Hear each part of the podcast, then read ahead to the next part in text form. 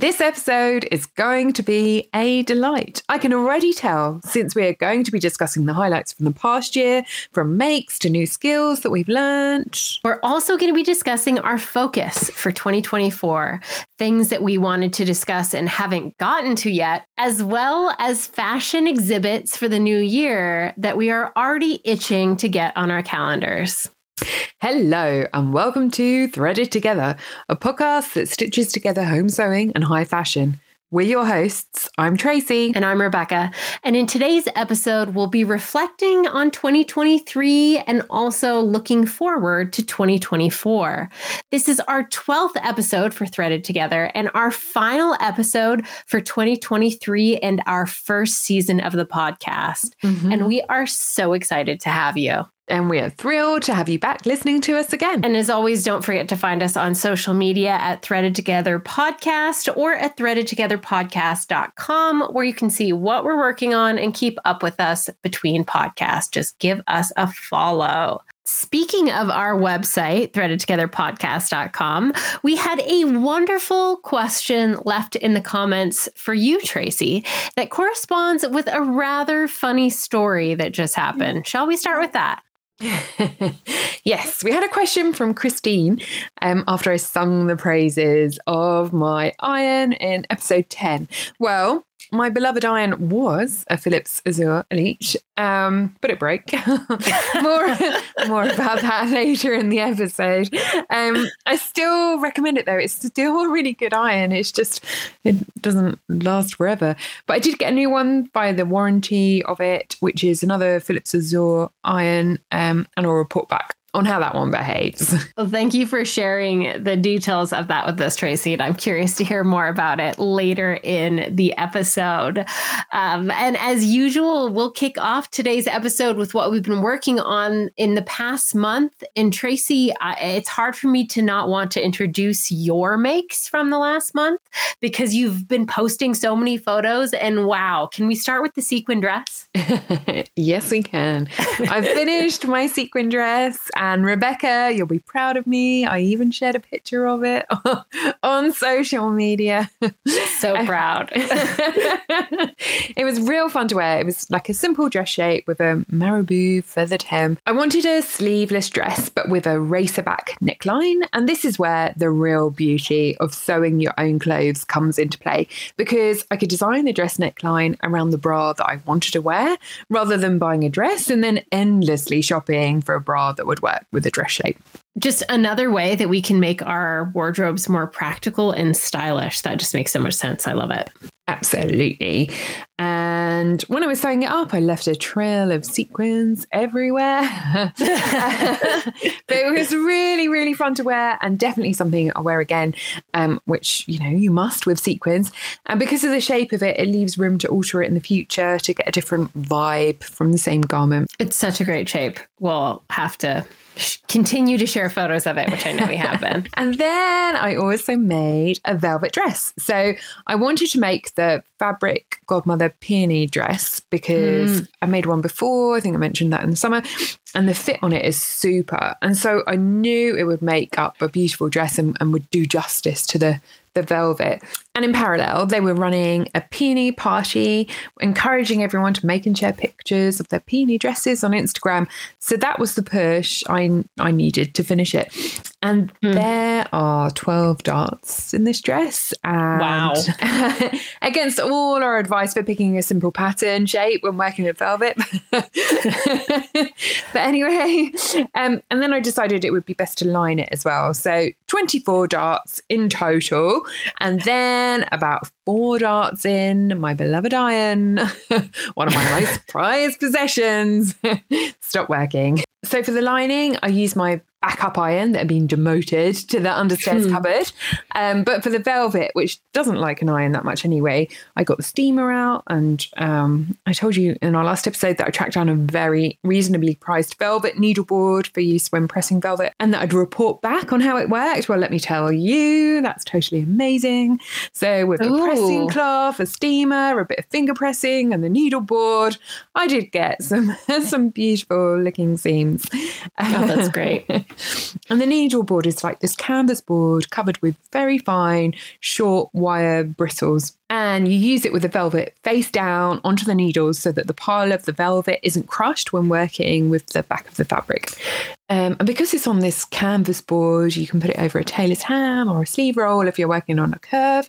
And it's a really nice size to sit on your sleeve board. Oh, that's really good to know. Yeah. And it's incredible how well it protects the velvet compared to other methods. And now I have a working iron. Again, maybe I'll do a little video to show the different pressing results using it. Yes, please. Mm-hmm. As I said before, they are expensive, and it was only because I found a really reasonably priced one on eBay, and I couldn't believe my luck when I spotted it at a fraction of its normal cost. In the last episode, when we were talking about sewing with velvet, we also talked about hand basting seams when sewing up velvet using silk thread, which I did. And let me tell you, I only ever want to sew by hand with silk thread going forward. It's an absolute delight to sew with. There's no tangling. It's really smooth. It's a bit like wax thread, but without having to wax it. It's just really lovely to work with. I also pinked some of the seams to remove the bulk and overlocked a couple of the seams as well, like the ones that were holding the ruffle in place or where the lining wasn't protecting it. And I'm really, really, really pleased with the result of it. I did put a couple of pictures up, and I'll add some more when I'm glammed up and can do the dress actual justice. It's really gorgeous. And I'm sure you have plenty of occasions to wear it. It's just deciding which one. And finally, I started work on a brocade dress, and that's cut out. So I'm hoping to have that complete for a soiree next week. So not bad on the list of items that I said I'd sew up. Not bad at all. And congratulations on having a project that's sewn with, did you get all of them? All of the fabrics we mentioned in last month's episode? There was no lame, so there we go. Okay. Well, I did finish a few things this last month. And one of the things was I did finish a pair of trousers made out of metallic tweed. Ooh. So not quite lame, but I thought they'd be delightful for the holidays. And it's such a strange fabric. The tweed is really lightweight and drapes beautifully, but it does not hold a press at all. So instead, to hold the shapes I wanted and to keep the seams flat, I ended up top stitching and under stitching all of the seams, which was virtually impossible to see in the fabric because it's just so shiny and reflects all the light. But at least doing that kept the shape really nicely. I also remade a blouse that was one of my favorites this last year from a pattern that I had created. And I had also top stitched the seam allowance on that blouse, which was both an easy way to finish the seams and to add some detail to it. But it ended up being really hard to see on the fabric, which happened to be a boucle. And actually that top stitching was your idea, Tracy. So thank you for that. So since you couldn't see any of this decorative stitching that I had done, I ended up adding a blanket stitch with some cotton yarn and contrasting colors to make it more interesting. Definitely not a sequin dress, but I'm starting to feel much more back in the practice of sewing and ready for my next sewing challenge, more so than I have been probably last couple of months. Excellent. So today is our 12th episode, one full year almost since starting the podcast. And I thought it might be nice to go back to the origins of the podcast for a moment. Tracy, we met doing a couture sewing course at Central St. Martins and had this very lively WhatsApp chat going where we're sharing all of these resources that we couldn't find compiled elsewhere. Yeah, that's right. And then along the way, we discovered that you and I are both massive fashion history buffs in our own way. You perhaps more so as a classicist, let's say, or early 20th century fashion. And then I'm both more of a late 20th century fashion to modern fashion history buff. But together, we've been learning about all of the history before and since and in between. That's right. And we also discovered that we both have a background studying maths, which I don't think is very common, but also makes us both lovers of pattern drafting. It also, I think, gives us the patience to study a historical pattern, which were much more complex in their study of the human body and the considerations it took to form the shapes that ultimately ended up influencing modern fashion today. Indeed. And for more on how we met in that amazing couture jacket making course, we actually did an episode on that back in episode 6 of this season. Mm-hmm. This podcast has been such a joy these past 12 months, and we're so thankful to you, our listeners. We're so happy to hear your feedback and know that you are enjoying listening to us as much as we love making this podcast. We've been getting so much amazing feedback lately. Thank you. And if you haven't done so, of course, we'd always love a 5-star review and any feedback that you have. We love hearing from you so much that we'll officially be launching a monthly newsletter in 2024 so that we have a better avenue to reach you directly and get your feedback, input into episode topics, and be able to share more behind the scenes photos, because we do get a little shy sometimes sharing our projects on social media. Definitely guilty. We're so happy to know that we have listeners all around the globe. And to name a few of the countries where we have listeners in the UK and the US and Ireland and Canada and Switzerland and the Netherlands and Germany and Belgium and Sweden and France. Wow. And we plan on going even more global in 2024. So thank you so much for listening. The end of the year is when many makers and sewists review what they've made all year and marvel at their accomplishments.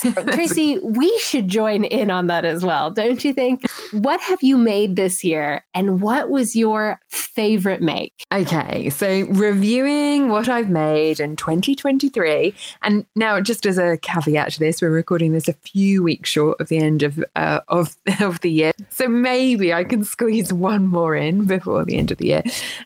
So I have made 24 items, of which 2 were for other people. That's a distinct lack of selfless sewing going on there. 8 were dresses, 3 or 4 were coats and jackets, 2 skirts, 1 jumpsuit, 1 top, 1 shirt, 1 pair of jeans, 1 pair of jogging bottoms, and 3 pullovers or sweatshirts. Wow. Of which my absolute most worn are the pullovers or sweatshirts. And I think that's because I made them at the start of the year, so they had the most opportunity to be worn. But they're absolutely the best to be worn, like in the winter months with layers underneath, and in the summer when it's cooler in the evenings with like no layers or less layers underneath. And so they're just like really lovely. I'm so happy I made them. But my favourite make, I guess, has to be my not quite finished yet Freddie jacket. And honestly, it's such a beautiful sew, and I can't wait to get back to it, to finish it up. It's really, really, really enjoyable to sew, and I'm so excited and confident in the final result. That's such a great feeling, and it's so beautiful. And I know we've discussed what outerwear people, both you and I, are. So I think it's no surprise that both of us likely have jackets as our favorite makes. And what about you, Rebecca? What have you made this year, and what was your favorite? So I love doing this by the numbers thing. So I'm going to lump in a few things I'm super close to finishing, also trying to be optimistic about the end of the year and that they'll actually get completed. I have made 28 items this year, but out of those, 9 of them were crocheted, and 2 of them were knit items, and 1 of them was a combination of both knitting and crochet. Of the remaining 15 items, I cut and sewed 5 jackets, 3 jumpsuits, 2 pairs of shorts, 3 tops, and 3 pairs of trousers. Usually my favorite make is whatever I've made most recently. But I do have a clear most worn item in a pair of blue trousers. And that top that I mentioned that I've now remade multiple times, since I wear them so often, I even had forgotten and thought I made the blue trousers last year because I've just gotten so much wear in, but they were also made at the beginning of the year. So similar to your hoodie, lots of opportunities to wear them. And your blue trousers, just to say, are the most striking, incredible trousers. You have to share more pictures of them. Oh, thanks, Tracy. They also got shrunk in the wash because I didn't pre-shrink my fabric, but they still fit great. So it's okay. My favorite thing to make was also my most challenging, which is definitely the Dior inspired jacket, simply because I learned so much. Now, the entire year of sewing wasn't all sunshine and roses. Tracy, what was your most challenging or toughest make of the year? Okay, so for me, the toughest make was the dress that I made for Ascot. Not the dress itself, more the fact that I'd committed to it, had a hat planned around the fabric, didn't have a backup plan, did multiple twirls, cut it a little fine. I was happy with the end result, but I don't want to put that pressure on myself again. And even with my sequin dress for my husband's birthday party, I had a backup outfit in mind, and it just takes the pressure off. And that fabric that you were using for the Ascot dress was silk as well, which is incredibly challenging. Not to mention deadlines and putting pressure on things really does spoil some of the fun and experimentation, doesn't it? Yeah, it does. What was your toughest make? For me, it was absolutely the Dior-inspired jacket, since I had to learn how to do the padding, struggle through all of the couture techniques, which just require a lot of practice. That's the only thing that will get you better at them. And it was overall just a lot to undertake. But I stand by that I'm a different sewist after making that piece. So the challenge and the struggle, I think, was definitely worth it. I've so enjoyed all our subjects on the podcast this year, and I think all the research we have put into it has really upped my sewing game. So let's talk about our favourite learnings. And it's really hard to come up with a short list, but I know that wherever the opportunity presents itself now, I will use silk organza. So for my Fabric Godmother Peony Dress, I used silk organza for the sleeve puff. And we did have a dedicated episode to silk organza. That was our second episode of the season. And then where the occasion demands it, I will hand sew. And that's something that I will try and bypass where possible. But it does really make the difference. And we discussed couture techniques a lot in this last year.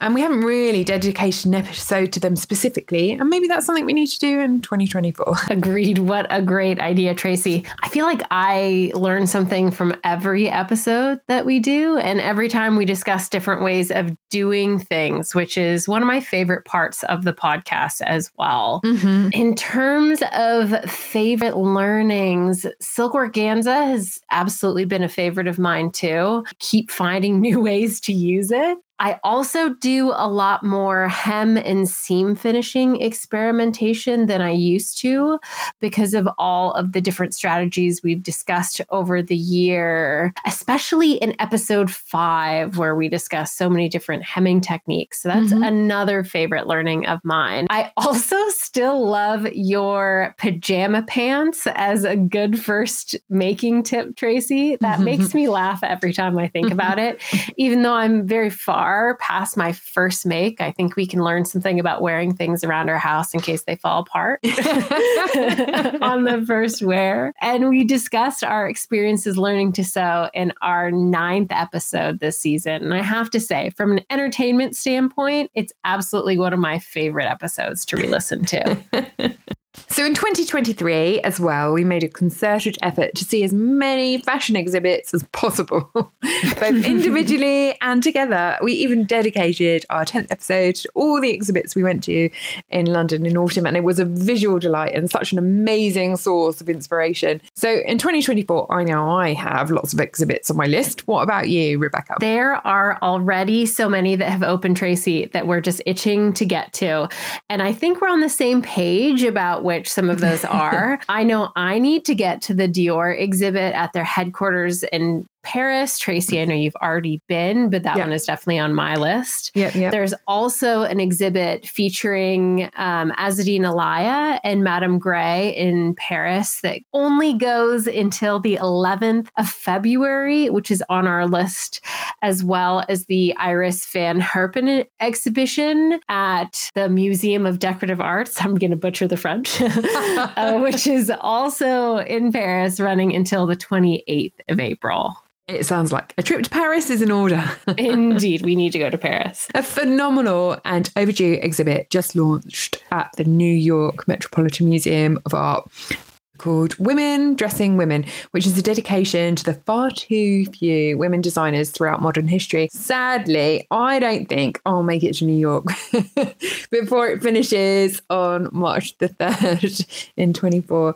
However, I'm considering adding the book that accompanies the collection to my book shelf. I'm so disappointed we both won't be able to see that exhibit, because there's a rather phenomenal, scathing review, not of the collection itself, but in the timing and the absolute lack of women designers in modern fashion, which is really interesting. I think it's on the New York Times website or New York Magazine. I'll be sure to link it in the show notes, but definitely looks like a great exhibit. So let's talk about New Year's resolutions. 2024 sewing resolutions. Okay, so my 2024 sewing resolution is to be more realistic about what I can sew and also to work through my stash. So I think my problem is that the number of things that I want to make is more than is achievable. And in 2022 and 23, I've kept a good list of what I made, and it's always around 20 to 24 items a year. So let's call it an average of 2 a month. And obviously it depends on the month, because some months are closer to 0 and some, closer to 4 items. I guess It depends on the project and what's going on. So what I'd like to do is take those learnings from the last couple of years and just be more realistic about how much I can actually sew and how many projects and I can add to this long list of things I want to make and everything that's already in my stash. One of the things we've talked about is capturing ideas so that we can document them and then move on. And that's probably an episode in itself, but that's something that I'd like to get better at as well. So I guess to summarize, realistic planning of my makes and better management of everything that's already on my list rather than just adding new items. I'm curious, Tracy, how many items are in your stash as well as on your backlog? Because 20 to 24 items a year, an item every other 2 weeks almost, is phenomenal. The stash is quite big. Yeah, it definitely needs reducing. Now, for my personal curiosity, is it patterns? I typically will buy a fabric with a pattern in mind, and sometimes I buy the fabric and the pattern at the same time. Okay. And then, but sometimes then the season will change, or something I'm working on will take longer, or whatever. What's on your 2024 sewing resolution list, Rebecca? Well, I'd like to put a soft emphasis on resolutions. I'm not a big resolution person because I don't ever want to disappoint myself. However, Tracy, I've told you that I had to go through all of my Google Photos, make a spreadsheet, and do a nice little pivot table to even figure out what the heck I made this year. So that leads me to, I guess, my first resolution that I have for next year, which is to make a Trello board to at least track what I have made. Mm-hmm. I do a lot of social media and content management in Airtable. So adding that in and making a backlog, maybe a management system of my makes, as unexciting as that is, would be helpful to get a better understanding of what's on my plate and help me to manage what I'm working on. That I also was like, ooh, then I can time box how long it takes me to do things. You know, I was like, no. My first draft of mine was like literally like backlog management of like, and I was like, no, come on, Tracy. I know. It's like both you and I are like, we know how to do this. Why can't I manage this room, the backlog, in the same way that it's supposed to be whimsical. But I do need to write down what I make. I think it's a really good thing to keep a list of what you make, because since I've started keeping a list, I can reflect on it and be like, oh yeah, I actually do quite a lot. And if I go back a few years where I wasn't keeping a list, it's just what I remember from that period of time. So and you can also see how far you've come when you look at the projects. And another big resolution for me that I think the first resolution will help me with is working through more upcycling projects in 2024. Mm-hmm. I love the design ideation process, so sometimes more practical projects to make better use of things I already own aren't quite as appealing or as high a priority, so I want to tackle more of those. And then the last sewing resolution I have is to focus more on why I'm making what I'm making and to make sure that that focus is in the right place. I'd spent months on that yellow version of the Dior jacket I have been constantly talking about. I'm sure everyone's sick of hearing about it. But I realized the other day that while I got really caught up in learning the couture techniques and everything about that Dior jacket, The original idea had just been to upcycle a blanket into a simple version. So I finally got started on that. And it's so easy to get distracted by, you know, social media and quick makes and lose focus on making unique items just for yourself. So that's something I want to keep in the forefront of my thoughts in 2024. Okay, so let's talk about skills we want to learn or things we want to make in 2024. Okay, so for me, a long-standing item that I've wanted to do, and I've mentioned this before, is draft the Charles James, the green dress. Yes. I've spoken about multiple times. And I think that maybe 2024 is the year for that. I can't wait to see that. I vote that that's a top one on the Tracy to-do list. What else do you have on your make list? Okay, so I've also lusted after the Trend Patterns TPC 29 oversized coat. And since I first saw it made up, they had this sample version in pink. And this pink has stuck in my mind literally for like 18 months or something. And I've been on the lookout for a nice pink wool to make it in. And I finally got my hands on some with a nice Black Friday discount. Ooh. And so that's definitely something I want to make next year. I think early next year. We will definitely link that because I have clicked on the link and taken a look at the pattern. It's absolutely gorgeous. And I mean, I have been obsessed by this. I bought the lining for it about 18 months ago in the hope that I'd find this perfect pink wool. So yeah, I'm very excited. And then I keep going on about it, but I really loved making the Bella Loves Patterns Freddie jacket and the instructions and the techniques, and I've learned and practiced like so much with that make, and so I would definitely be keen to make a couple more of her patterns because she's got a nice jacket and trousers and a few things that are really quite appealing. Oh, that sounds fantastic. I love makes where you get to learn a lot along the way as well. So what about you, Rebecca? What's on your to do for 2024? So things I want to learn how to make in 2024. Let's see. I dedicated 2023 to my most worn and loved items. So primarily jackets and trousers. And that really came to fruition in a very nice way. In 2024, I want to tackle something that I seem to shy away from, which is kind of funny, which is dresses. Ooh. All kinds of dresses. Yeah. I think there's almost like too many possibilities and freedom in dress designs, which is maybe why I find them a bit more intimidating than tailored shapes. Mm-hmm. So that's my 2024 skill I like to acquire more of, dressmaking. Marvelous. That sounds great. I look forward to seeing these makes. Okay, so looking ahead to 2024, is there anything trend-wise that you are seeing, Rebecca, that we need to be aware of? Despite our lengthy discussion in our last episode about festive fashion trends, when I look at the spring 2024 runways, honestly, I'm underwhelmed. Ooh. So many houses underwent massive shifts this past year, not in a good way. And a lot of the fashion is just feeling really uninspired. I also think it's been a challenging year politically, and I think everyone is pretty tentative going into 2024 about their outlook, which makes a lot of sense.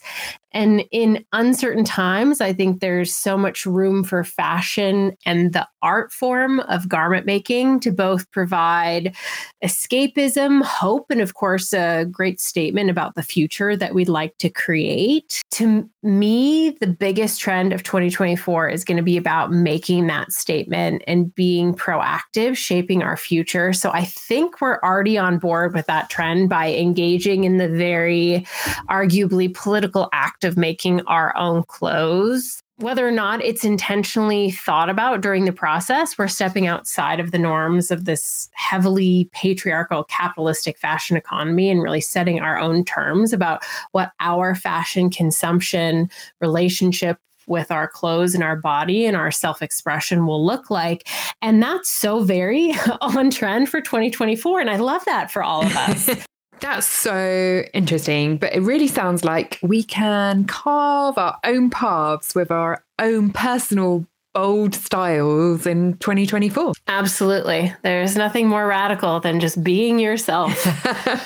So continuing with our bold statements of making our own garments, what are you working on next, Tracy? Well, when I have finished my brocade dress, I will get back to my Freddie jacket, having had a break from it for all my Christmas and December parties. Party sewing and party going. Exactly. I will be happy to get back to it. It's probably January though, but yeah. You've had so many parties, Tracy. I absolutely love it. Let's see. For me, before the end of the year, I plan on finishing my blanket version of the Dior inspired jacket. It's already cut out and it's going to be way easier to construct because there's no lining. It's a blanket. Yeah. And I have a few festive, I think you call them fancy dress occasions and looks in the works for the new year. So stay tuned for those. That sounds exciting. I look forward to that. Okay, so speaking of the new year, we already have our next episode picked out, and it's a great one to kick off the new year. We will be discussing ways to approach sustainability in our own projects, from sourcing sustainable materials to upcycling and ways to get more use out of the garments already in your wardrobe. It's a topic that, of course, can and should be applied to the runways and emerging designers, and we cannot wait to share it with all of you. Before our next episode, if you have any thoughts, ideas, or questions for us, you can always find us on social media at Threaded Together Podcast. In the meantime, I'm Tracy. And I'm Rebecca. And this has been Threaded Together Podcast. Threaded Together Podcast. See you next time. We'll see you in January. Looking forward to our next episode in a month. Make sure you give us a thumbs up on Apple Podcast or follow us on Spotify. You can find more details on what we discussed today in the show notes below or on threadedtogetherpodcast.com. And for more behind the scenes and regular updates, you can find us on all social media channels at Threaded Together Podcast.